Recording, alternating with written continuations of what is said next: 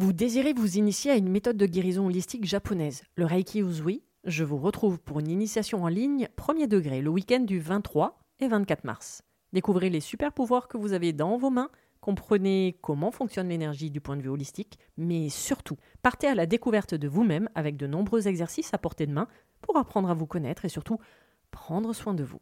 Réservez votre place sur mon site internet www.véroniquetoraisin.fr, le lien est dans le descriptif.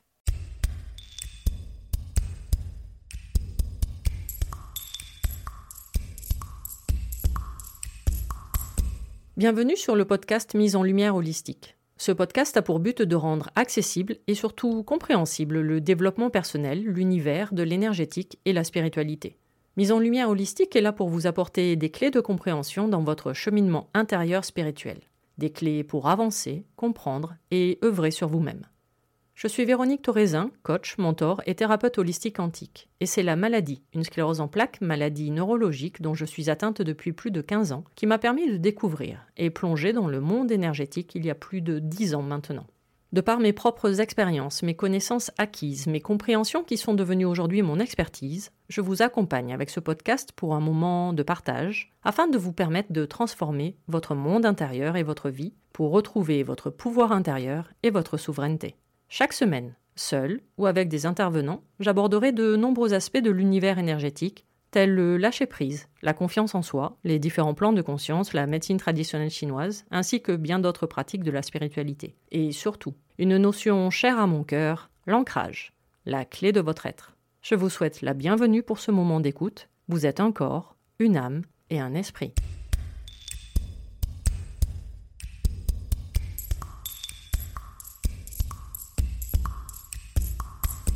Bonjour et bienvenue sur le podcast Mise en Lumière Holistique. Aujourd'hui pour cet épisode, je reçois Mathilde qui va nous apporter son témoignage sur la maladie, une endométriose plus précisément. Elle va raconter sa découverte, un peu par hasard, son parcours et son cheminement face à l'endométriose, ses profondes remises en question de vie et surtout de fonctionnement. Elle a appris finalement à se connaître pour mieux vivre avec cette maladie dans son quotidien. Elle a su remettre en question sa vie et nous l'explique dans cet épisode. Belle écoute à vous. Mathilde, bonjour, et je suis très heureuse de te recevoir aujourd'hui pour ce nouvel épisode du podcast Mise en lumière holistique. Bonjour. Bonjour Véronique, bonjour à tous. Et un sujet un peu particulier qui concerne énormément de femmes dans le monde, de plus en plus de femmes. Euh, et il me tenait à cœur euh, de d'échanger avec toi. Alors déjà l'année dernière, j'avais déjà fait un épisode effectivement avec une kinésiologue, Sylvie, euh, sur ce sujet-là. Mais je trouvais intéressant justement d'échanger de nouveau sur ce sujet et avec une personne différente, puisque bah, pour s'apercevoir que nous avons tous et toutes des parcours totalement différents face à la maladie, qui est l'endométriose. Qui es-tu d'abord, Mathilde? Question piège. écoute, euh, déjà, effectivement, bah, merci pour euh, ton invitation. C'est vraiment, euh, je me sens vraiment chanceuse de pouvoir partager mon parcours. Et puis, bah, voilà, essayer de donner quelques pistes et quelques espoirs pour, on va dire, les versions de moi il y a peut-être cinq ans en arrière. Donc, et effectivement, comme tu disais, ça touche de plus en plus de femmes dans le monde et à peu près 180 millions de femmes dans le monde qui sont touchées par l'endométriose. Donc, c'est vraiment énorme. Et donc, il y a vraiment de quoi faire. Donc, écoute, pour te répondre euh, qui euh, je suis, eh ben, je suis euh, Mathilde, j'ai 35 ans. Écoute, je suis mariée avec Mike et ensemble, nous avons deux enfants, donc une fille qui a 3 ans et demi et un garçon qui va bientôt avoir un an. quoi d'autre? J'habite au Canada depuis 8 ans. Et donc, j'ai euh, nouvellement et euh, officiellement lancé mon activité de coaching en santé hormonale pour euh, accompagner les femmes qui souhaitent, on va dire, prendre ou reprendre en main leur santé hormonale, dont notamment en fait, des femmes qui souffrent d'endométriose de façon individuelle. C'est justement ton parcours qui t'a amené à faire ce que tu fais aujourd'hui? 100%, tout à fait. J'aime ça. quand justement c'est ton expérience et que tu mets ton expérience au service des autres. Voilà, exactement. Parcours de vie, euh, euh, vraiment, c'est suite à ça et, et je sens que c'est vraiment, je suis à ma place, quoi. Voilà. Et légitime puisque finalement tu sais de quoi tu parles puisque tu es touché par cette maladie. Oui. justement, ça. Alors, tu veux commencer par quoi? Est-ce qu'on commence par ton parcours ou, tu expliques ce que c'est que l'endométriose? Bah, je pense que c'est bien au départ d'expliquer, de mhm. remettre un petit peu le, contexte parce que faut savoir que donc comme on l'a vu, il y a plein de femmes qui sont touchées, qu'il y a presque une endométriose par femme en fait. C'est vraiment euh, unique, propre à chacune. Donc, on peut, euh, on n'aura pas des lésions d'endométriose aux mêmes euh, endroits, on n'aura pas les mêmes douleurs. Il y en a qui peuvent avoir beaucoup de lésions, qui peuvent ne pas avoir de douleurs et vice-versa. Donc, c'est vraiment, je pense, bien de reposer les bases. Donc, l'endométriose, c'est quoi? C'est déjà une maladie chronique, donc qui va être vraiment caractérisée en fait par, euh, on va dire, la présence de, de cellules, de tissus qui vont être similaires à l'endomètre et qui vont se retrouver à l'extérieur de l'utérus. D'accord. Donc, L'endomètre, c'est quoi? Bah, C'est hein, ce qu'on évacue par le vagin quand on a ses règles. Et en fait, là, ça va être des cellules qui vont euh, migrer, qui ressemblent très fort à cet endomètre, qui vont migrer euh, à différents endroits du corps, et qui peuvent vraiment migrer absolument partout. Et la particularité, c'est qu'en fait, elles vont vraiment en fait subir l'influence des, hum, on va dire des, modifications hormonales. Donc ça va, elles vont en fait réagir avec le cycle menstruel. Mmh d'où les douleurs que, que, ça peut faire. Et donc, au niveau des organes qui peuvent être touchés, bah, ça peut être toute la zone pelvienne, mais vraiment pas que. Hein. moi, par exemple, c'est remonté quasiment jusqu'au rein. Donc, ça peut remonter très haut. Voilà. Et, provoquant des douleurs. Et si c'est au rein, tu penses pas forcément à de l'endométriose. C'est pas le premier, bah, la première inflexion. Tout, tout, à fait, ouais, tout à fait. Et puis, et puis aussi, ce qui, ce qui est très difficile en fait dans cette maladie, c'est qu'il y a tellement de symptômes finalement euh, qu'on peut complètement passer à côté pendant, euh, pendant des années parce que bah, parce que c'est des règles douloureuses, ça peut être des règles hémorragiques, voilà, qui durent très longtemps. Euh, dans 40% des cas à peu près, y a, ça, ça, amène de l'infertilité. Donc il y a quand même voilà, c'est quand même, ça peut aller quand même très loin. Et puis il y a tout ce qui est les troubles digestifs, donc euh, l'alternance de diarrhée, de constipation, les douleurs, les troubles urinaires, la fatigue chronique, les douleurs pelviennes. Enfin, en fait, il y a une liste. Les, douleurs neuropathiques aussi, donc là qui touchent les nerfs. Non, parce que j'allais dire, euh... certains trucs, tu décris une sclérose en plaques. Hein. Enfin, pardon. Ah ouais, ah, non, mais tu vois. J'avais l'impression de m'y retrouver pour certaines choses. Ouais, mais c'est pour ça que c'est la, difficulté du diagnostic qui est vraiment euh, présente parce que mmh. euh, parce qu'aussi tu peux avoir des adhérences entre les entre les organes, mais comment tu t'en aperçois Enfin, des douleurs pendant les rapports sexuels aussi, mmh suivant euh, voilà où sont les lésions. Donc les symptômes, en fait, tu en as des centaines, mais pas loin. Pour ça que tout à l'heure, tu as parlé de 180 millions de femmes dans le monde, ce qui est déjà énorme, mais je mmh. suis persuadée que tout le monde n'est pas diagnostiqué. En fait, ça, c'est les chiffres ah officiels. Ouais, c'est sûr. Ouais. Ouais. Il doit y en avoir beaucoup plus finalement. Peut-être. T'imagines, ça craint. Hein. Oui, surtout en 2023. Mais bon, bref, passons. ouais. ouais le, problème, c'est quoi? C'est qu'il y a, y a aussi, donc en moyenne, il y a 7 ans de, diagnostic. Donc il y en a, c'est beaucoup plus long. Moi, par exemple, c'était 15 ans, je dirais. Euh, et puis le problème, c'est que les médecins, ils sont pas formés en fait. C'est dans le parcours euh, en fait de, médecine que depuis très récemment, c'était même pas évoqué. Donc, euh, donc voilà. Ça... Et justement, ton parcours? Moi, mon parcours, ça a été assez violent en fait, le diagnostic, parce que ça a été suite à l'ablation d'un rein. C'est-à-dire que je me fais enlever le rein, donc un rein qui était un petit peu en difficulté euh, en fait, suite à une maladie de la jonction. Donc, maladie de la jonction, c'est quoi? C'est euh, donc, tu as le rein, et puis en fait, tu as le, on va dire, le tuyau, le canal qui relie à la mmh vessie. En fait, moi, j'avais un problème au niveau de la jonction qui a été détecté, euh, en fait, suite à une, à une, comment ça s'appelle, à une pyélonéphrite.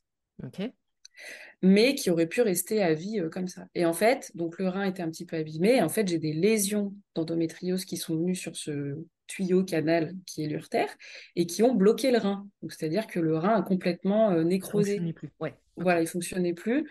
Et donc, ça, ça engendrait des douleurs euh, euh, assez vives. Et jusqu'au jour où on a décidé. toutes les conséquences de, la fonction du rein. Exactement. Et, et oui, et tu, as raison. Donc, c'est vrai que tu sais, les, premières réactions, c'était Oh, tu t'es fait enlever un rein, c'est pas si grave, c'est un peu un joker, tu vois, tu en as un deuxième. Mais bon, quand tu viens de te faire enlever un organe, c'est quand même un peu difficile euh, d'entendre ça. Moi, j'en pouvais plus de cette phrase. Euh, ouais, c'est ouais. pas forcément très agréable. Non, et puis surtout que bah, ça, quand même, euh, je le souhaite à personne, hein, ça fait vraiment très mal de, de, se remettre de ça. Donc si tu veux, tu te fais enlever le rein et puis tu as le diagnostic de... Alors voilà, on a vu qu'il y avait des adhérences entre les organes, euh, euh, qu'il y avait des lésions partout. du coup, c'est un peu le coup de, le coup de massue, surtout que mmh donc, ça, c'était en 2017. Et moi, je n'avais jamais entendu parler de cette maladie. Ce mot mmh endométriose, je ne connaissais pas du tout. Avant 2017, d'accord. Avant 2017. C'est assez euh, récent finalement. Et, et donc j'étais dans le déni euh, pendant un an. Je n'arrivais même pas à retenir le nom. Je ne voulais pas en entendre parler. Je faisais comme si euh, tout allait bien. Quoi. Ok. du coup, avec le recul, justement, puisqu'on te l'apprend en 2017 et qu'on t'explique et que tu découvres cette maladie, je présume que tu as dû passer toutes ces dernières années en mode review et, et, de revoir tous les problèmes de santé que tu as eu en te disant, mais en fait, c'était ça, quoi. Ouais, mais, mais, clairement, en fait, j'ai eu mes, mes, règles assez tôt, vers 10 ans. Et en fait, j'ai tout de suite eu des douleurs, mais atroces. Et des règles hémorragiques dès le début. Donc, en fait, je pensais que c'était presque la norme. Oui. Et donc, vers 14 ans, je vais chez le gynéco. Enfin, du moment où j'ai eu mes règles, je suis allée chez le gynéco. J'expliquais. À chaque fois, on me disait Ah non, mais c'est normal d'avoir mal pendant, pendant ces règles. Oh, bah, j'ai passé une hein adolescence pareille. On me dit Oh, bah, ta grand-mère, elle a ça. Donc, du coup, c'est normal que toi, tu aies ça. Ah, super. Merci du cadeau. Ouais. Et surtout quand ça vient du, de ton médecin ou de ton gynéco, tu vois. Moi, c'était mon. Bah, exactement. C'est un peu une, figure, une figure d'autorité. Mmh puis tu es un peu de sachant quoi. Bon bah eux ils savent et puis bah toi tu sais pas. Donc donc toute ma vie je me suis construite en bon bah c'est normal d'avoir mal pendant ces règles. Euh, jusqu'au quand même il y a eu des moments où j'ai eu vraiment des symptômes tu vois jusqu'à tomber dans les pommes. Enfin c'est vraiment c'était des douleurs vraiment euh, insupportables. Et puis au final bah, j'ai pris la pilule pendant 15 euh, ans. Ouais entre ouais, 10 et 15 ans. Et, et malgré ça j'avais quand même des douleurs. Mais bon je pense que ça a complètement couvert euh, la maladie. Puis à chaque fois que j'avais mon suivi gynéco, c'était le même discours, bah, j'ai mal, bah, c'est normal. Bon, bah, en fait, euh, pourtant j'ai vu plusieurs gynécos et à chaque fois, euh, jamais ça n'a été évoqué éventuellement que ça pouvait être de l'endométriose. Donc déjà, je me suis dit, bon, je, ne suis pas folle. c'est pas que je suis chochotte, c'est qu'il y a vraiment quelque chose de, physique en fait. Quoi. Ça m'a rassurée de ce côté-là, on va dire. Mmh voilà. Mais en, même temps, comme tu l'as dit, ils n'étaient pas forcément formés non plus. Donc pour eux, on a toujours entendu, et je, pense sincèrement à un moment donné que c'est culturel. Je dit, moi, euh, on me ah bah ta grand-mère elle a ça, euh, ta mère a ça, donc du coup, bah, c'est presque limite que toi tu aies ça. Donc je pense que on est arrivé à un stade où le fait que la femme ait mal pendant ses règles était culturel et normal. C'était rentré dans les normes, quoi. C'est, c'est, c'est quelque chose qui, avec le recul, on se dit, ah oui, c'est choquant. Ça... Ah oui. Ouais, maintenant, faut, faut le crier haut et fort. S'il y a des, une petite gêne avant ces règles, ça, c'est OK. Mais si vraiment c'est des douleurs euh, atroces qui t'empêchent d'aller à l'école ou qui t'empêchent d'aller travailler, là, c'est un gros avertissement mmh. et, il faut aller consulter. Voilà. Donc, du coup, 2017, euh, l'annonce de ton endométriose, qu'est-ce qui se passe à partir de ce moment-là il se passe que pendant un an, je ne veux pas en entendre parler. Pourquoi ce déni? Allez, on fait eh une séance ben, psy, non, je rigole. non, mais je pense que j'étais énormément en colère, en fait. J'étais en colère et de, en fait, de ne pas avoir mis de, mots là-dessus euh, pendant euh, toutes ces années. D'accord. Et, et, en fait, je pense que l'ablation du rein plus l'annonce de l'endométriose, ça faisait juste euh, too much. Donc, il m'a fallu un an pour vraiment, euh, on va dire, accepter, intégrer, et puis me dire, bah, en fait, euh, euh j'ai pas envie de, de, prendre la pilule à vie. Donc, donc voilà, j'ai eu envie de trouver des solutions par moi-même et donc j'ai commencé à regarder, j'ai des bouquins, donc euh, des bouquins notamment en anglais qui m'ont énormément aidé. Je me suis dit, mais s'il y a des femmes qui arrivent à vivre, ok, toujours avec l'endométriose, mais qui n'ont plus de symptômes, c'est que c'est possible. Donc bah allez, c'est possible. Donc, euh, et puis je me disais, allez, je vais aller plus loin. Donc j'ai commencé à faire euh, une formation en coaching de santé. Mmh donc j'ai trouvé, on va dire, l'école mondiale de coaching en santé qui est aux États-Unis. Donc, je me suis dit, bah, allez, go. Et puis, euh, et puis en fait, j'ai commencé vraiment euh, à mettre en place des, choses au, fur et à mesure de ma formation. Et je me suis dit, mais en fait, c'est fou, notamment tout ce qui était euh, alimentation. Pour moi, ça a été le pilier numéro un. en fonction de ce que je mange, eh ben, j'ai moins de douleur ou j'ai pas de douleur. Mmh. Mais comment c'est possible? Donc, donc voilà, donc j'ai mis en place petit à petit ça. Et en parallèle, il y avait ben, un peu le sujet bébé qui commençait à vraiment pointer le bout de son nez avec mon chéri parce qu'on m'avait dit, en fait, suite à l'opération, on m'avait dit, bah, entre l'ablation du rein, les adhérences entre tous les organes au niveau de la zone pelvienne, plus l'endométriose, autant dire que ça risque d'être bébé. Voilà, ça risque d'être très compliqué. Et puis, et puis en fait, euh, bah, ça l'a pas du tout été. Ça a été euh, même euh, parce que oui, il y a eu aussi un énorme autre changement, c'est que je me suis vraiment intéressée à mon cycle menstruel.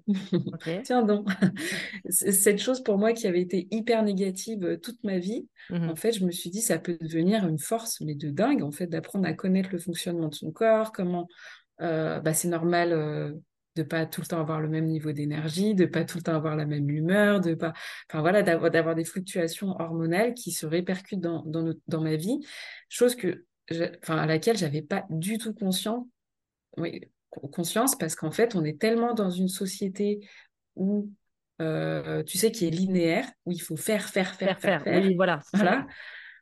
Que, bah, en fait, j'avais complètement mis ça de côté, mais en fait, j'en avais même pas conscience. Donc je dirais que ça aussi, ça a été de m'intéresser à mon cycle et puis d'arriver à repérer un petit peu les périodes euh, bah, fertiles d'ovulation notamment. Mmh ça a fait que je suis tombée enceinte euh, en fait du premier coup. Truc improbable. Donc c'est possible.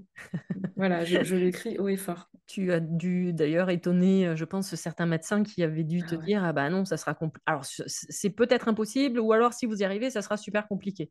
Toi, finalement, juste en prenant conscience de certaines choses et bah, principalement de toi et de ton mode de fonctionnement, bah, finalement, mmh. tu as réalisé que c'était tout à fait possible.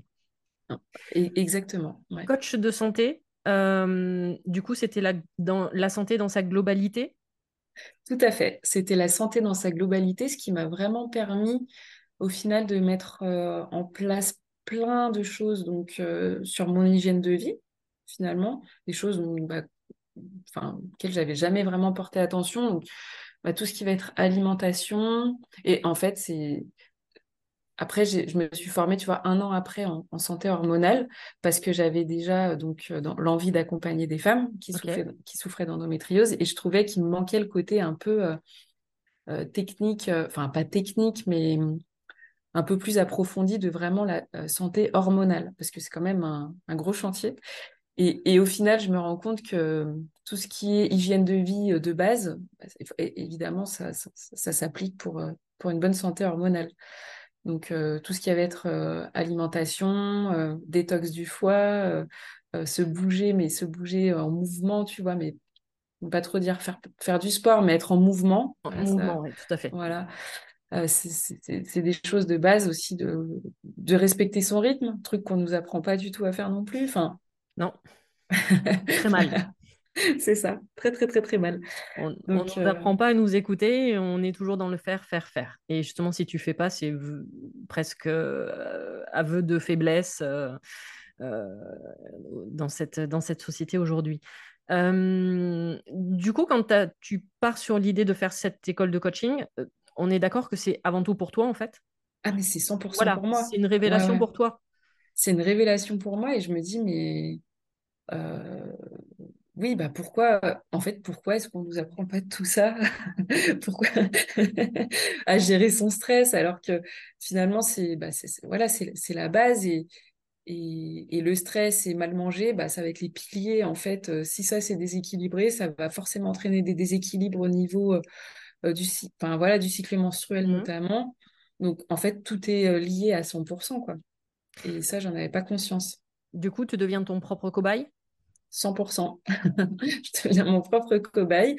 Et, et, je me dis, mais en fait, c'est complètement possible de vivre. Euh, alors, je dirais jamais que je suis guérie de l'endométriose parce que parce qu'on ne sait pas. Peut-être que en fonction du, de ma vie, où est-ce que j'en suis, si euh, peut-être que je vais refaire des, des crises. J'en sais rien. En mmh. tout cas, en tout cas, j'en ai pas fait depuis euh, eh bien depuis 2019, ce qui est quand même une grosse victoire. Mmh euh, et, puis, et puis presque maintenant, c'est. Enfin, j'ai le nez dedans tous les jours, mais c'est plus un sujet pour moi, quoi. J'ai plus de douleur. Euh, je, je vis très bien avec, en fait. Donc, euh, donc, je le souhaite à tout le monde. Voilà. Effectivement. Tu t'es aperçu qu'il y avait beaucoup de choses qui n'allaient pas finalement dans ta vie? Ah, ça c'est une bonne question. et, et, tu sais, c'est et, évidemment, ça m'a fait un gros choc en mode, mais, mais en fait, euh, ma vie, c'était... Euh, maintenant, j'ai une vie beaucoup plus, euh, on va dire, posée et puis en lien avec mes besoins. Mais pendant bah, presque toute ma vie, c'était... tu t'es jamais écouté? Jamais. Jamais. Et puis, et puis j'avais un très gros rythme, tu vois, j'étais vraiment en mode carrière, sortie. Enfin, j'avais une hygiène de vie où je me respectais presque pas du tout. En fait, je respectais rien de mes besoins. C'est-à-dire que je poussais, poussais, poussais, alors que j'avais vraiment des, des, rappels de la vie, tu sais, notamment par rapport à mon rein, où bah déjà j'ai fait une pyélonéphrite, donc qui a été l'élément un peu déclencheur. Et puis après, j'ai eu d'autres opérations, j'ai dû avoir des, des, des, tu vois, des, des sondes, j'ai dû refaire des opérations. Et en fait, à chaque fois, j'étais dans le même mode. Ah non, mais bon, allez, on fait l'opération, ça ira mieux. Et puis hop, je reprends mon train de vie infernal. Euh, je reprends mon boulot à travailler comme une acharnée, à faire de ma carrière euh, la priorité. Euh, je travaillais pour des gens qui m'ont presque pressé comme un citron. Hein, pour... mais mais j'allais à fond dedans, tu vois, je me faisais opérer. Et puis non, ma... je pensais qu'à un truc, c'était ah non, il faut que je garde mon boulot, il faut que je continue de, de progresser. Tu vois, j'étais dans le fer, mais constamment, les... impossible de refuser quelconque activité sociale Enfin, voilà, j'étais faire, faire, faire, alors que, en fait, c'était l'opposé de, bah, de ce qu'il me fallait. Et mmh. ça, voilà, il a fallu se faire enlever presque un rein pour commencer à se, à se, rendre compte de ça. Et c'est quand même vraiment dommage d'en arriver là. oui, si ça fait partie de l'expérience, et justement de dire, OK, tu avais eu plusieurs signaux avant, tu n'as pas vu ou pas voulu les voir également, et qu'à un moment donné, le corps, c'est lui qui a toujours le dernier mot en disant, hé, on va se mettre en mode pause. Et encore, parfois, même le mode pause n'est pas forcément compris à 100%. Mm. Où il a fallu vraiment cette grosse opération par rapport, euh, par rapport au rein et de te dire Hé, euh, coucou, je, tu as un corps et ça serait bien de s'en occuper également. C'est clair, c'est exactement ça. Ça a été un peu l'électrochoc, quoi. Donc, euh, donc, donc c'est vrai que mm, dans le message que j'ai envie de faire passer aussi, c'est de essayer de ne pas attendre d'avoir quelque chose de grave, entre guillemets, pour commencer à prendre soin de soi.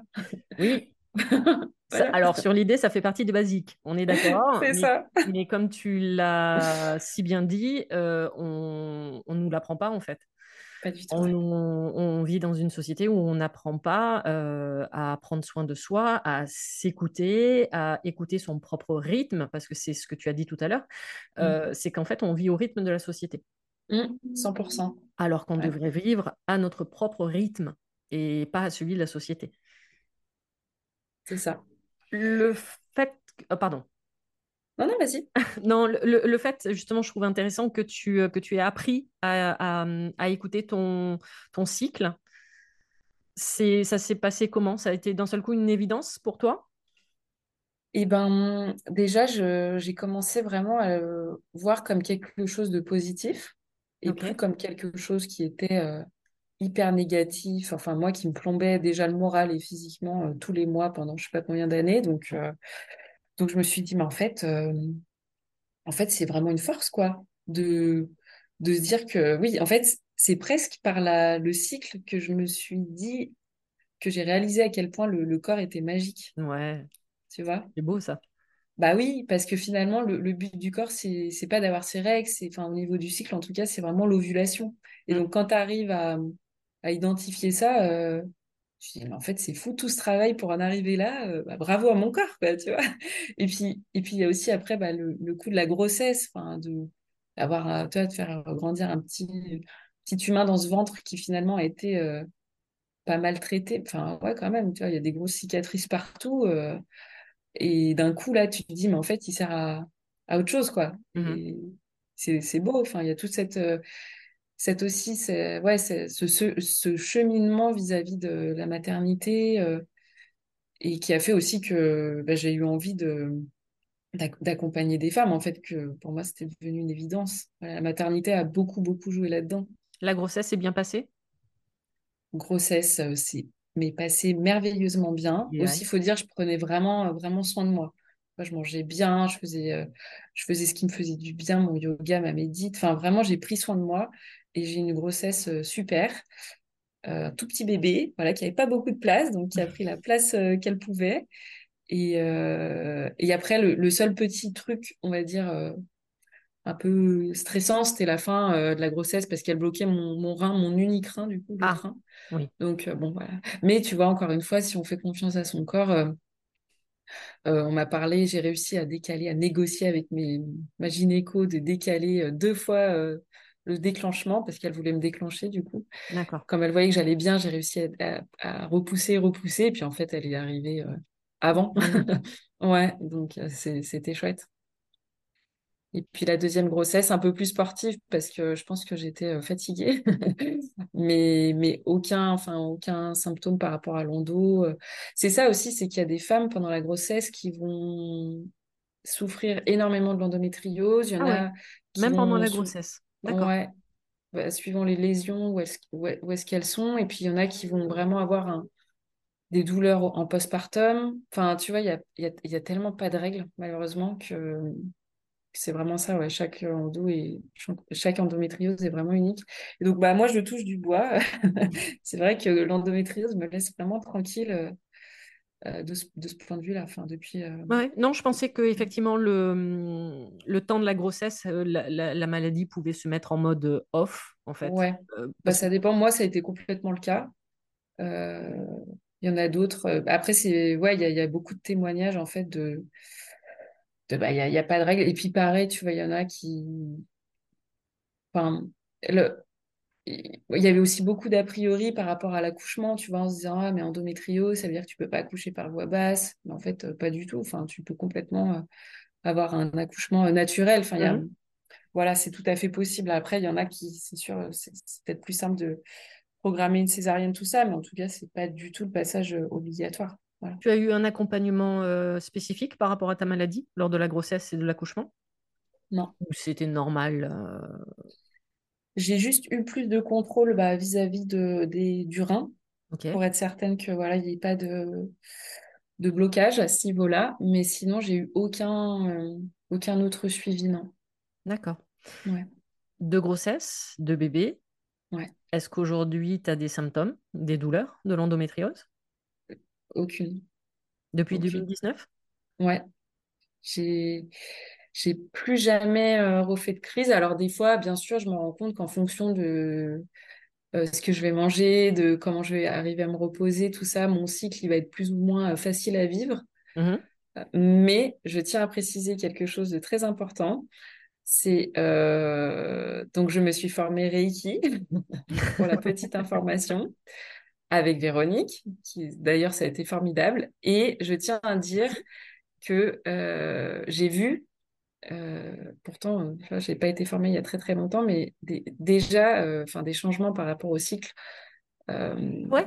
suite ah, à l'initiation Reiki. Ouais. J'adore ce type de témoignage. ouais, c'est vrai que je ne te l'ai pas dit, mais en tout cas, des règles beaucoup plus courtes, enfin un cycle. Mmh genre zéro, mais zéro fatigue, douleur, euh, et puis pas de, tu sais, de spotting, enfin, qui arrive vraiment, euh, enfin, voilà, quoi, couleur de sang parfaite, enfin, tout, un cycle parfait depuis euh, l'initiation. Ce qui est, ce qui est un peu, pas étonnant, mais je suis quand même encore en, mode postpartum parce qu'encore j'allaite. Donc, mmh tu sais, le retour de cycle en postpartum, ça peut prendre vraiment des mois avant de se remettre vraiment en place, surtout avec l'allaitement. Et là, c'est comme si euh, vraiment, euh, voilà, tout était redevenu euh, comme ça, quoi. Voilà, réglé. Non, alors j'avais déjà eu des témoignages de personnes que j'avais accompagnées en, soins énergétiques, d'ancrage, qui effectivement a des conséquences sur l'endométriose, de bonnes hein, conséquences évidemment. Mmh. donc j'avais eu ce retour, mais en Reiki, non. Donc du coup, je pourrais rajouter une ligne 100%. Je suis 100% euh, sûre que c'est en lien. Et même d'un point de vue, euh, tu sais, euh, émotionnel. Ah oui. Après, ça a challengé d'autres trucs, le Reiki, mais en tout cas, vis-à-vis du cycle, il n'y avait pas de... voilà, de symptômes particuliers. Justement, c'est quoi du coup maintenant? Bon, Tu en as un peu parlé, tu as parlé du yoga, tu as parlé de l'alimentation. Euh, c'est quoi tes... Alors, je sais pas si tu dis des routines ou... Euh, tu as parlé tout à l'heure de tes prises de conscience. Donc, c'est qu'aujourd'hui, tu es beaucoup plus attentive à ton alimentation, tu prends Mhm. soin de toi. C'est des, Ouais. c'est des petites choses que tu as mis en place pour la, pour la Wonder Woman que tu as été pendant des années. Mm. Euh, et finalement de tout changer quasiment du jour au lendemain, puisqu'il a fallu cette fameuse opération. Ouais. Euh, t'as fait comment? C'est-à-dire que tu as vraiment tout changé, c'est-à-dire que tu es passé de, j'en sais rien, de, de, de, de noir à blanc, euh, juste, euh, ou En t'es fait, pas- de tout à, à rien, enfin, comment, ou ça a été des petits pas? alors c'est une super bonne question. Ça a été euh, 100% des petits pas. C'est-à-dire que c'est hyper compliqué de changer presque bah, toute ta vie du jour au lendemain. C'est impossible et puis c'est pas possible que ça dure sur la durée. on est d'accord. On est entièrement d'accord. Donc j'ai commencé par l'alimentation en mode euh, vraiment bah, à vraiment commencer à regarder euh, ce qui me fait du bien, ce qui me fait pas du bien. Donc presque noter, tu vois, euh, peut-être pas de façon quotidienne, mais presque, en me disant, bon, bah là, voilà comment je me suis sentie après. J'ai aussi fait euh, quelque chose qui, qui est pas trop développé et qui pourtant, je pense, euh, peut vraiment aider. C'est que j'ai fait un test, euh, tu sais, on va dire, de médecine intégrative au niveau des cheveux. Parce que dans tes cheveux, tu as 10 000 informations. Ouais. Ouais. Et ça, ça m'a beaucoup aidé aussi pour la partie euh, alimentation. Et aussi, tu vois, ce qui s'est passé, c'est que j'avais remarqué, euh, donc, il y a un moment où j'ai, mon premier travail, c'était en Chine, et en Chine, je mangeais pas du tout de produits laitiers. Non, Et c'est c'est pas dans voilà, leur culture. non, pas du tout. Donc, en fait, bah, je me suis presque, enfin, j'ai mis mon corps en pause de produits laitiers pendant deux ans. Et pour moi, en tout cas, euh, ça, ça allait bien mieux déjà. Donc, je me suis dit, euh, bon, il y a ça. Et puis après, j'ai commencé aussi à à découvrir bah, tout ce qui est un peu réflexologie, tu sais, les points les points d'acupression. Donc ça, Ouais. j'ai découvert en Chine aussi. Puis petit à petit, comme ça, je... Voilà, ça a commencé par, euh, par l'alimentation. Après, ça a commencé par me rendre compte que hum, le mouvement, en fait, ça me faisait du bien, sans dire Mhm. de faire des sports euh, hyper intenses, parce que moi, ça ne me correspond pas du tout. Mais tu vois, de- la Ou le qi- natation, ouais, ou voilà, le Qigong, par exemple, qui est un des piliers, justement, puisque tu parles de médecine traditionnelle chinoise, le Qigong est un des piliers, des cinq piliers de la médecine euh, chinoise. Et le Qigong, c'est effectivement, euh, on pourrait comparer ça au Pilates, ou euh, voilà, c'est des mouvements lents, pour- mais qui te mettent en mouvement. Exactement. Donc ça, typiquement, euh, et puis et puis oui, voilà, juste commencer à en fait à prendre conscience que bah, de l'importance du corps. Tu vois, tu avais un corps, quoi? c'est ça. Ah, mais en fait, ça, ça va me servir pour toute ma vie. Ah, je vais garder le même toute ma vie. Ah, d'accord. oui, ça nous sert de véhicule. C'est un véhicule énergétique. C'est un récipient. C'est si bien dit. Mais hum, donc oui, il y a eu ça, et puis il y a eu si- aussi quelque chose qui a complètement euh, changé mon approche. C'est, tu vois, en 2015. En fait, c'est marrant comme quoi d'apprendre à écouter aussi mon intuition, chose que j'ai mis de côté pendant euh, bah, toute ma vie. Et en fait, je passais, euh, ouais, c'est ça, tout à fait. Euh, je passais tout le temps devant un centre bouddhiste. euh, à- donc là, j'habitais déjà au Canada, en fait, juste à côté de chez moi. Et, et en fait, un jour, je, je suis rentrée dans ce temple et après, ben, ça m'a vraiment euh, changé ma perception par rapport au stress. Écoute, c'était un moine donc euh, bouddhiste, mais hyper jeune, euh, moderne, qui avait vraiment conscience de toutes les actualités, tu vois, toutes les problématiques euh, de la société, on va dire, euh, actuelle, ouais. donc qui vraiment avait des bons mots et qui m'a vraiment permis de découvrir la méditation. Et, et depuis, bah, ça fait clairement partie de ma vie. euh, Enfin voilà, euh, depuis 2015, quoi. C'est, ça aussi, ça a été un énorme changement dans la gestion du stress, notamment. Ouais, la méditation. Ouais. Maintenant, c'est un petit peu, ça a un petit peu changé parce que maintenant, je suis plus, euh, euh, ce qui m'aide plus, c'est plus des mantras, tu vois, de répéter des mantras. Mais pendant longtemps, c'était vraiment de me poser, chose que je n'avais jamais euh, fait auparavant, sur mon coussin et de bah, juste observer, quoi, voilà, sans rien faire, enfin, sans attente. Donc ça, ça a été aussi une grosse révélation, ouais. Donc, tu as eu cet accompagnement déjà. Et finalement, avant même la découverte de ta maladie. Ouais, avant, tout Donc, à fait, effectivement, raison. il y avait eu des, des prises de conscience, mais inconscientes finalement. Ouais, c'est ça. À ce moment-là, je me rendais pas du tout compte que ça allait surtout m'aider pour l'après. Mais ouais, ouais, ouais. Alimentation, méditation, apprendre Euh, à reconnaître ton cycle, voir comment tu fonctionnais. En fait, tu as commencé à apprendre euh, ton mode d'emploi. exactement. Mon fonctionnement, mon, mon mode d'emploi et, et ouais, juste à, à arrêter d'être dans le faire, quoi, tout le temps. C'est ça qui, en fait, toutes, enfin, vraiment, les femmes que j'accompagne, c'est on- c'est tout le temps la même, un peu euh, presque euh, symbolique qui ressort. Mm, Enfin, c'est, c'est, euh, oh, mais arrêtons, quoi, de, d'être à 1000% tout le temps pour tout le monde. c'est Et puis, bah, commençons, commençons à être dans, dans l'être. Bah, le, le- faire appartient, alors là je vais parler au niveau énergétique, euh, le faire appartient en fait à l'énergie yang, l'énergie masculine, Euh, être appartient à l'énergie de polarité féminine, euh, et du coup c'est cette notion d'ancrage. Et entre guillemets, comme par hasard, cette notion d'ancrage euh, se situe quand même sur les polarités féminines, donc du bas du corps, chakra racine et chakra sacré. Et que le but c'est d'être totalement équilibré. Voilà, donc, euh, et d'être dans l'être, mais l'être passe par le faire, et le faire est obligé de passer par l'être également. Donc, c'est de trouver justement tout, ce, tout ce, cet équilibre-là. Et à partir du moment que tu as des femmes, alors ça marche pour les hommes aussi, mais euh, surtout les femmes, quand on est tout le temps dans le faire, faire, faire et l'action, ben, en fait, on est totalement déséquilibré énergétiquement, et ça fait que du coup, bah, ce fameux chakra racine et ce chakra euh, sacré, cette notion d'ancrage, ben, en fait, sont déséquilibrés, et très souvent, il n'y a quasiment plus même d'ancrage énergétique.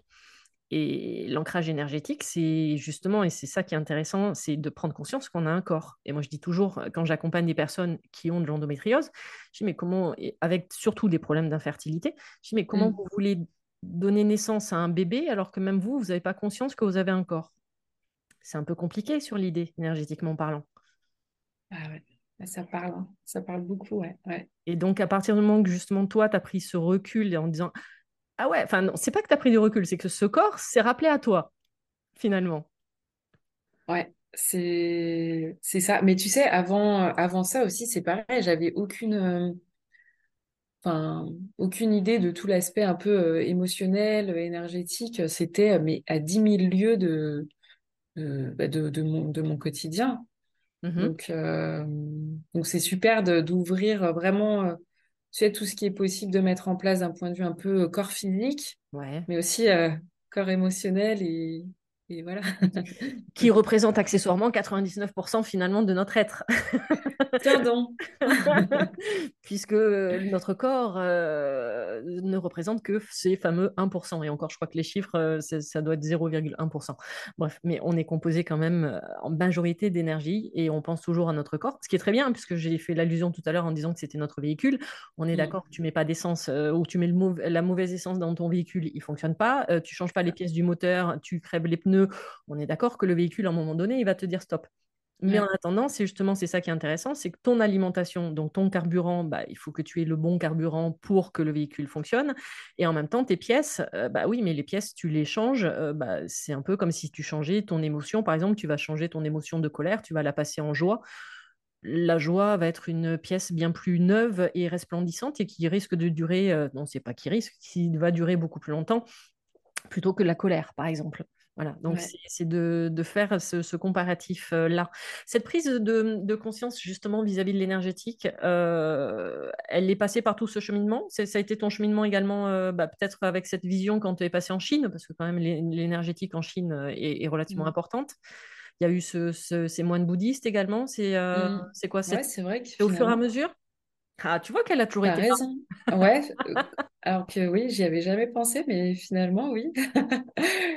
Je dirais que le côté vraiment euh, importance de prendre soin de ses émotions et le côté énergétique et le côté un peu spirituel, tout ça, c'est c'est venu plus tard en fait Ouais. que, que le changement vraiment physique pur et dur, tu vois, alimentation, euh, prendre soin de mon foie, donc évi- éviter aussi, oui, j'ai oublié de préciser, mais tout ce qui va être aussi environnement, donc tu sais, les, euh, tout ce qui est perturbateur endo- endocrinien, ça c'est vraiment le, un fléau pour l'endométriose, hein, euh. Tu, tu peux expliquer ce que c'est qu'un perturbateur endocrinien? Oui, bah alors, en fait, on en retrouve partout, il y en a... euh, euh, dans tout ce qui va être produits cosmétiques. C'est des toxines en fait qui vont faire que bah, ton corps il va euh, réagir comme si finalement c'était des hormones extérieures qui venaient. Et en fait, ton foie, eh ben, il va devoir euh, faire le travail de, de tout éliminer. D'accord. Et s'il y en a trop, ben, en fait, on, un, le, foie il va être surchargé. Mmh. Et, euh, et, du coup, c'est ça qu'on stocke. Et donc, tu en as dans absolument tout. Tu en as euh, donc dans les produits cosmétiques, dans les produits d'entretien, dans tout ce qui va être même dans ta cuisine, le téflon, l'aluminium, les canettes, euh, les produits d'hygiène aussi, bah, tout, les serviettes hygiéniques, les tampons, aussi les, les gels douche, ouais, ouais, savon, maquillage, vernis. Bah, tu vois, la liste, euh, la liste est longue. ce qui peut faire peur quand tu sais qu'il y en a dans les serviettes hygiéniques et les tampons, au vu de là où les femmes les placent, quoi, quand même. C'est exactement ça. Donc, euh, ça, tu vois, c'est pareil, c'est arrivé assez tard, alors que finalement, ça devrait être un truc qu'on nous apprend, mais euh, dès le départ, en fait. À, lire les étiquettes et puis à dire, attends, là, il y, a des, y a des mots que, franchement, ils sont imprononçables. Il y a une liste d'ingrédients qui est énorme. Bon, bah, je passe. Tu vois, voilà. Allons au plus naturel possible pour tout. Euh, pour, tout, euh, pour tout ça. Quoi. Donc, euh, donc oui, il y a ça aussi qui, qui, va être super important.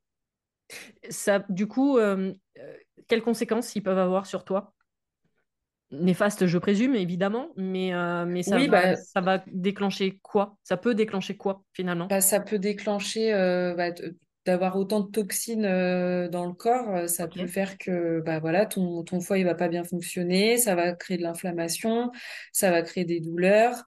Euh, et en fait, ça va être surtout l'accumulation. Donc, quand pendant 20 ans, où tu utilises le même shampoing ou, ou, le même savon qui en fait te ruine la peau sans vraiment t'en rendre compte, bon, bah voilà, il va y avoir l'effet d'accumulation qui va être vraiment bah, néfaste euh, sur plein de plans. tu as parlé tout à l'heure des hormones, leur importance. Ce... On, te l'a appris également? Oui, bah, en fait, en général, dans l'endométriose, il y a, hum, y a, il va y avoir un excès justement au niveau d'une hormone sexuelle euh, donc qui fait partie du cycle, euh, enfin pour créer le cycle menstruel, qui va être l'œstrogène. Et tous ces perturbateurs endocriniens, justement, ils vont faire comme si c'était de, des œstrogènes. D'accord.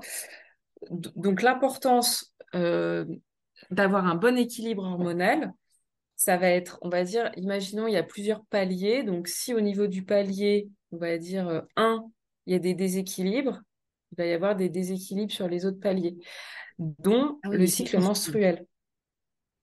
Donc c'est pour ça que le pilier 1, on va dire, pour vraiment schématiser, faire très très euh, gros, ça va être le, stress et euh, l'insuline, donc euh, garder un taux de sucre, on va dire, stable dans le sang. Si à ces niveaux-là, bah, il y a trop de, cortisol, donc qui est l'hormone du stress, ou il y a trop d'insuline, bah, il va y avoir des déséquilibres qui vont mmh se répertorier sur notamment oestrogène, progestérone, qui sont les cycles, qui sont les hormones du cycle menstruel notamment. Ok. Donc, tu vois que tout, en fait, tout est 100% lié, que ce ah, soit d'un point de vue euh, chimique, euh, on va dire, on Est, on est entièrement d'accord. Là, d'un seul coup, tu vois, en parlant du sucre, euh, tu, tu fais, moi, tu me renvoies en médecine traditionnelle chinoise avec l'importance du sucre mais la modération du sucre également, ou euh, même la, conversation, que, l'échange que j'avais eu avec, avec Céline Faustin, euh, la diététicienne nutritionniste, où on avait fait justement un épisode dédié à se libérer du sucre. Et pendant tout mmh. l'épisode, entre elle, ce qu'elle apporte justement, où elle parle euh, également de, tout ça, de l'importance que ça a, mais l'excès et toutes les conséquences que ça peut avoir. Et moi, en médecine traditionnelle chinoise, puisque c'est mes bases thérapeutiques, tous les dégâts que ça peut avoir tous les dégâts, toutes des, maladies euh, qui, euh, là, tu vois, par exemple, j'ai parlé récemment de l'hypersensibilité, euh, mais en fait, derrière, derrière l'hypersensibilité, c'est qu'il peut, je dis il peut, d'accord, c'est pas dans 100% des cas, mais y avoir un dérèglement et trop de sucre. C'est, enfin, le, sucre finalement fait des ravages de nos jours, et, et pourtant c'est un des piliers, quoi. C'est ça qui est dramatique, je ne sais pas si c'est le bon terme, mais qui peut avoir des conséquences vraiment très importante. tu as 100% raison et c'est très difficile de... En fait, on, est addict, on, est tous addicts au sucre parce qu'on a tous grandi avec ça. ça. Surtout, c'est très culturel parce que c'est vrai que, tu vois, en France, on prend notre petit-déj déjà sucré. Mm. Euh, après, on, voilà, on a tous mangé des gâteaux industriels plus, plus, plus.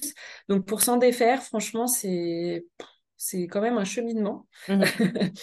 Mais une fois qu'on y arrive, Euh, après, je dis pas, bien sûr, il y a des. L'idée, c'est pas de complètement Ah euh, non, mais on a le droit de- se faire plaisir. Ah bah oui. exactement. Mais après, tu, tu vois, moi, ce que je trouve maintenant, alors ça a pris du temps, hein, mais de maintenant, dès que je mange un, gâteau industriel, ah, mais je trouve que c'est trop sucré, ça en est presque Ouais. écœurant. Donc, on, on- on peut quand même y arriver, mais ça, ça demande quand même euh, du temps et puis beaucoup, beaucoup de volonté de, et quand même de discipline, il faut le dire. Voilà. Mhm. Parce qu'on est entouré de sucre, en fait, de partout, il y en a. Donc Alors, toi, ça a été un des premiers piliers?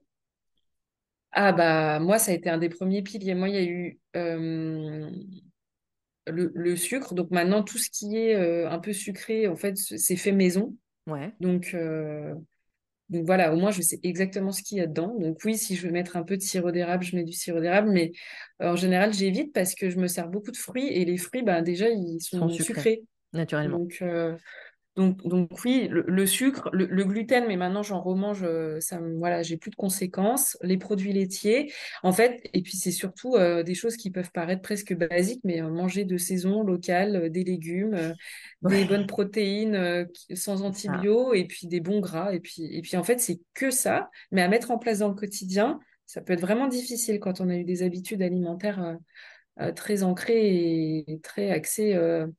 Euh, féculents, féculents et féculents. Tu, tu, tu, tu parles d'expérience, c'est ça? Tout, mais 100%.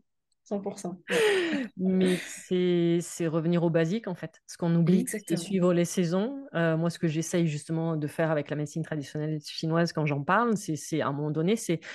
euh, et ce qui est très drôle, c'est que j'a- j'avais cette habitude-là, enfin, je l'ai toujours, un peu moins, mais euh, je, je- j'allais au marché tous les samedis matins dans mon village.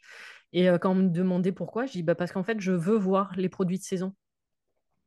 J'allais au marché pour voir les produits de saison et manger les produits de saison. Et c'était Ouais. euh, c'était mon plaisir du samedi matin, juste pour, euh, bah, pour vivre à ce rythme-là, quoi. Et c'est le marché local, hein, je veux dire, euh, au mois de décembre, il n'y avait pas de, il y avait pas de tomates, quoi. Donc, euh, à la différence du, du supermarché où finalement, tu sais pas les, les fruits et les légumes de saison. Ah, tu sais pas, parce qu'il y a tout, tout, tout- toute l'année. Donc, c'est sûr que bio et local, bah, ça, c'est vraiment, on va dire, la, la base, mais qu'on a un petit peu euh, perdu, malheureusement. Donc, ouais, ça a été ça. Ça a été de beaucoup plus cuisiner, parce qu'avant, je cuisinais pas du tout. Mhm, Euh, donc, euh, donc y a- il y a- ouais, on va dire que, ouais. Prendre conscience de, en fait, de savoir exactement ce que je mets dedans, quoi. Voilà, tout mhm. simplement.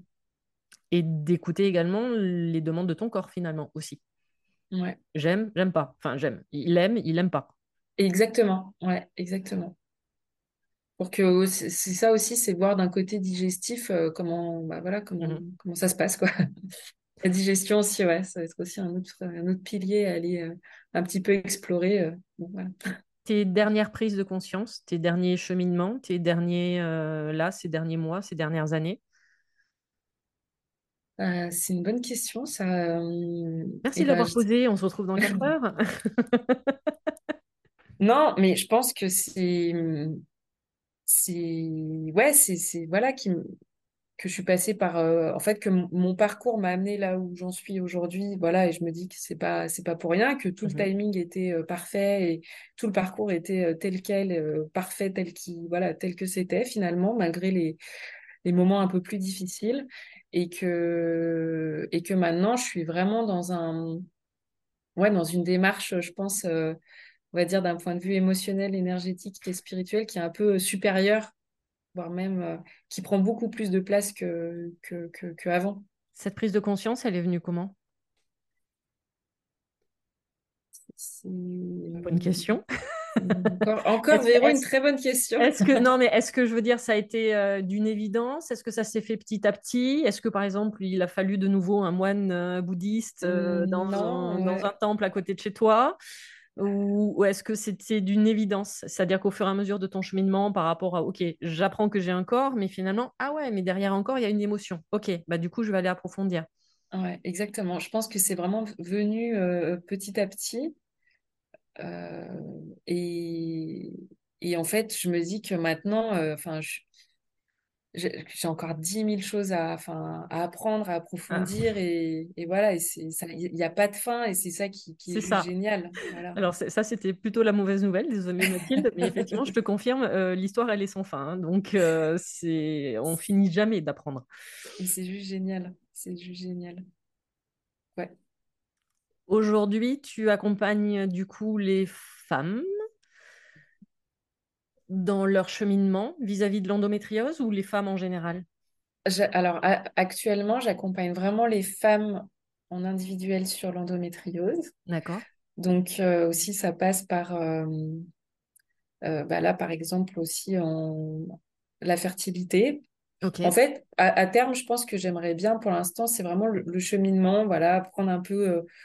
parce que, parce que finalement, derrière cette problème, problématique d'endométriose, il y a vraiment donc cette notion de, euh, donc d'être, voilà, qui, qui ressort très fort. Et puis, il y a aussi cette notion, mais en fait, euh, mais je, je suis qui? Qu'est-ce que je veux? Euh, voilà, cette notion un peu d'introspection, tu vois, qui ressort finalement, euh, sans trop le, le vouloir, mais qui ressort à chaque fois. Donc, je les accompagne vraiment euh, là-dessus. Et puis, en individuel pour l'instant, mais je sens que le, groupe, enfin, l'accompagnement de groupe m'appelle très fort. C'est tellement une maladie dans laquelle on peut se sentir seul que je me dis que l'effet de groupe, euh, ça peut peut-être aussi être. euh, Justement, c'est qu'est-ce que tu observes le plus en fait? C'est quoi à l'heure actuelle les femmes atteintes d'endométriose? qu'est-ce qui leur qui leur manque? Ou alors qu'est-ce que c'est quoi leur demande? Leur demande, c'est que c'est des femmes qui se sentent pas écoutées, qui se sentent pas soutenues, qui se sentent pas comprises, qui se finalement euh, euh, su- voilà subissent un peu. euh, euh, Il y a, il y a vraiment cette notion, tu sais, je trouve, de, de responsabilité finalement, de Oui. responsabiliser vis-à-vis de la, ma- de la maladie, Mhm.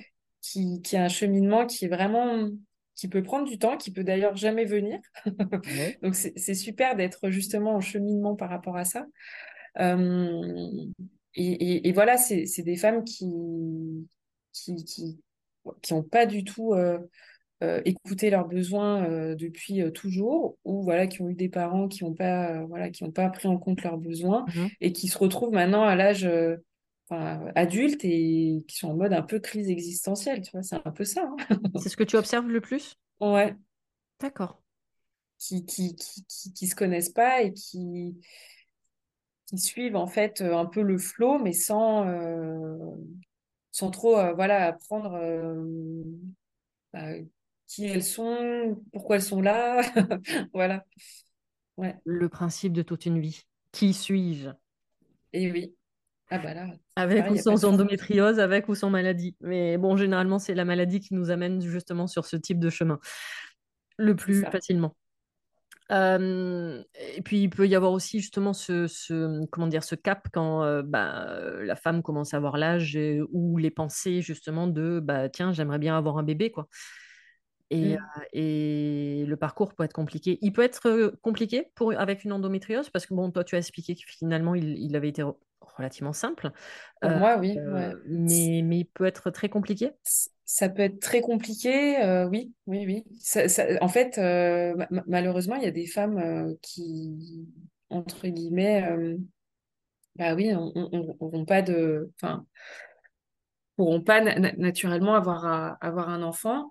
Maintenant, il y a quand même l'aide de, de la médecine, voilà, qui, qui peut, qui peut vraiment aider. Mais si, par exemple, suivant où sont les lésions d'endométriose, Ouais, si, euh, tu vois, si- en fait, si les trompes sont bouchées, s'il y a plus d'ovaires, s'il y a plus de... Enfin, voilà, il y a, il y a plein de... ouais, il y a des facteurs. Il y, en a plein. Et, et tu vois, moi, le fait d'avoir des adhérences entre les organes, je me suis dit, bon, est-ce que si j'ai les... si, tout collé, est-ce que ça va quand même fonctionner? Ça a quand même fonctionné. Ok. Euh, un autre outil, tu vois, que j'ai pas parlé et, et je pense qu'il a été, euh, bon, je sais que je peux le dire en toute confiance euh, sur ton podcast, mais ce qui m'a, je pense, énormément aidé, c'est la visualisation.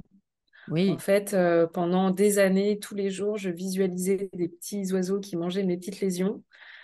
Alors, est-ce que ça a marché ou pas? Je pense que oui, parce qu'en fait, je me suis jamais fait opérer l'endométriose, on m'a jamais enlevé les lésions d'endométriose et je n'ai plus de lésions d'endométriose. Oh, Donc, donc, est-ce que cette visualisation Et en même temps, je me dis, bah, pourquoi pas? Il y, a, il y a bien des mecs qui arrivent à reconstruire leur, leur colonne vertébrale ou je, Ouais. je- je ne sais quoi. Donc, bon, bah, voilà, voilà. Ça peut aussi être une piste à aller explorer. euh, Le pouvoir de la visualisation. Et c'est pas moi qui vais te dire l'inverse. voilà. Non, mais ça fait des miracles quand même, cette visualisation. Mhm. Bon, voilà. Enfin, c'est pas le genre de truc que je peux dire. euh, Les gens vont se dire, oula, mais elle est complètement perchée. Mais non, ça marche, ça Euh, marche. tu es sur un podcast de spiritualité et de développement personnel. Donc, a priori, je te confirme, c'est tu es Bon, au endroit. Super.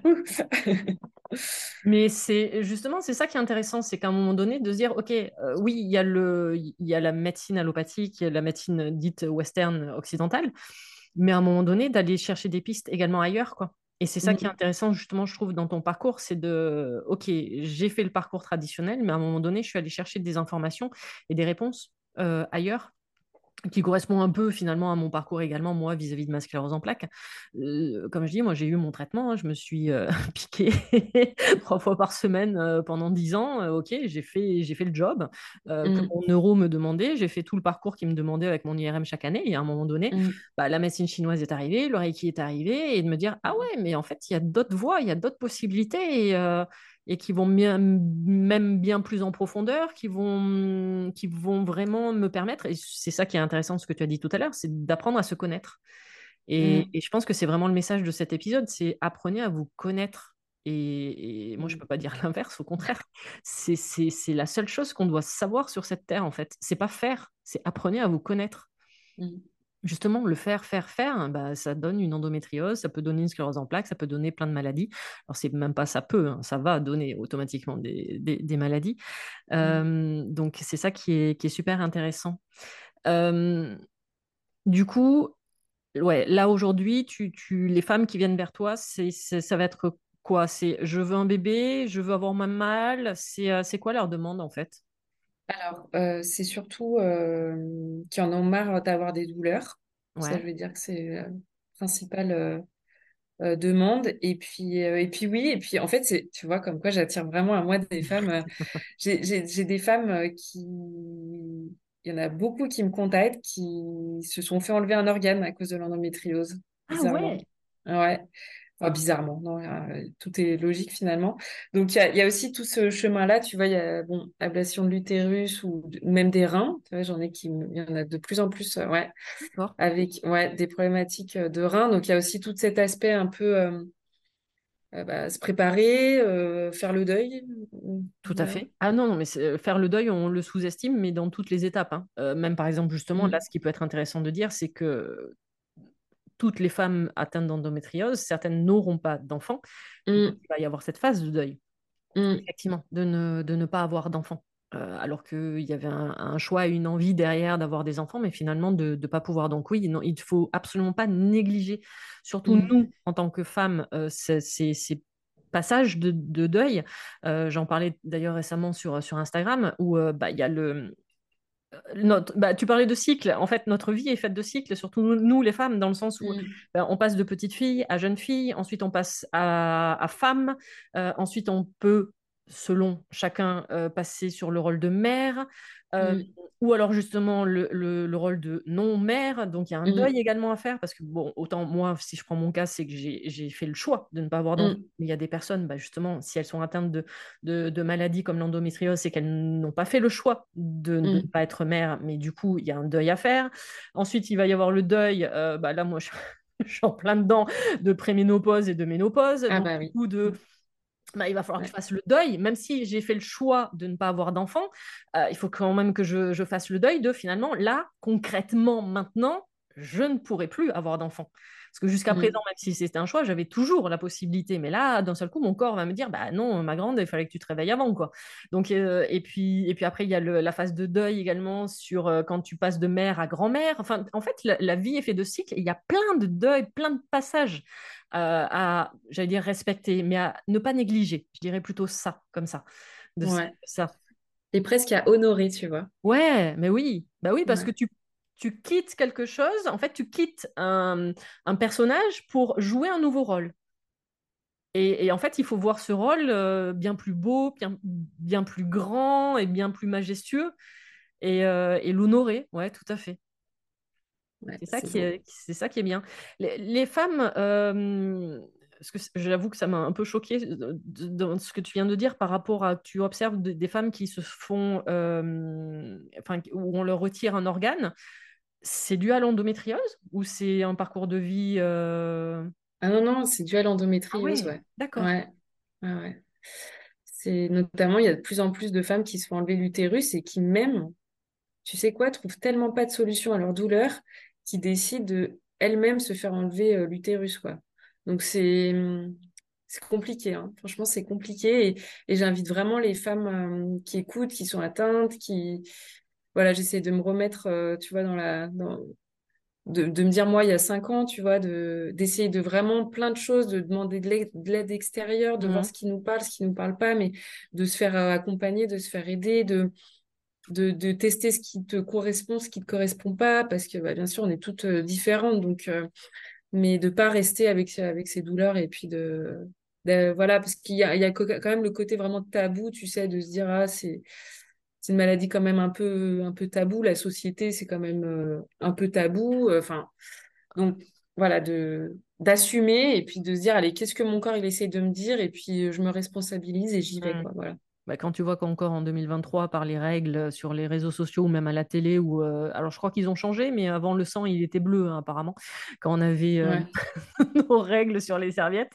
Donc, euh, donc effectivement, oui, cette partie-là reste quand même, cette partie bah, sexuelle, hein, on va pas se mentir, est quand même relativement tabou, même, même aujourd'hui.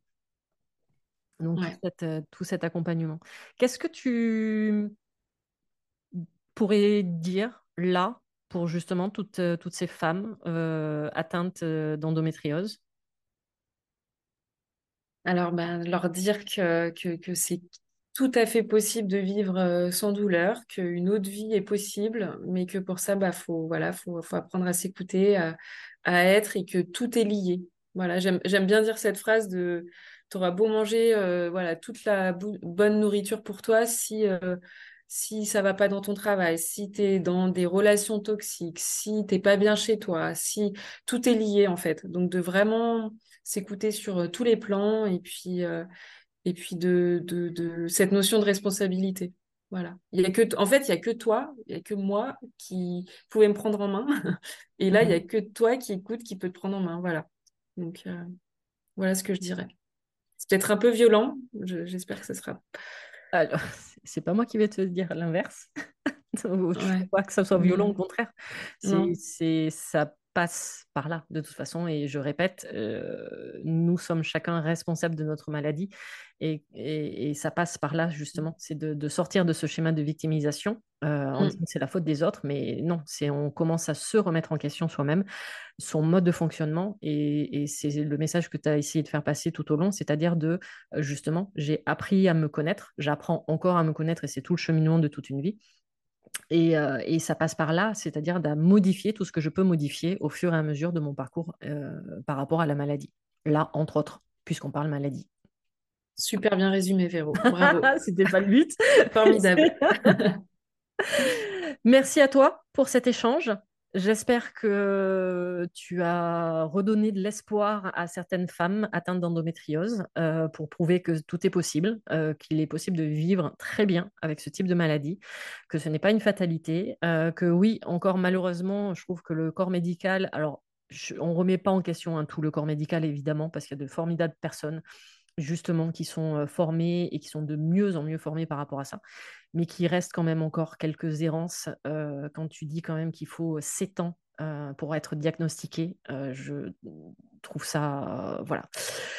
Je, n'en ai pas les mots.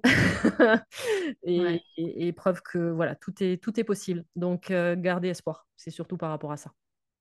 La maladie n'est pas une fatalité. Gardez toujours ça en mmh. tête également. Quelle que soit la maladie, là, c'était l'endométriose. Merci à toi, Véro. C'était super. Vous pouvez retrouver Mathilde sur les différents réseaux sociaux, principalement Instagram. Vous avez également son site internet, afin qu'elle vous accompagne dans votre cheminement personnel de guérison vis-à-vis de l'endométriose. Tous les liens pour la retrouver seront mis dans le descriptif de cet épisode. À vos prochaines écoutes, à nos prochaines aventures, merveilleux moment à vous et à très vite dans un prochain épisode du podcast Mise en Lumière Holistique. Pour ne manquer aucun des prochains épisodes, n'hésitez pas à vous abonner sur votre plateforme d'écoute favorite, à commenter, à noter et même partager le podcast Mise en Lumière Holistique. Vous êtes un corps, une âme et un esprit et n'oubliez jamais, vous êtes précieux.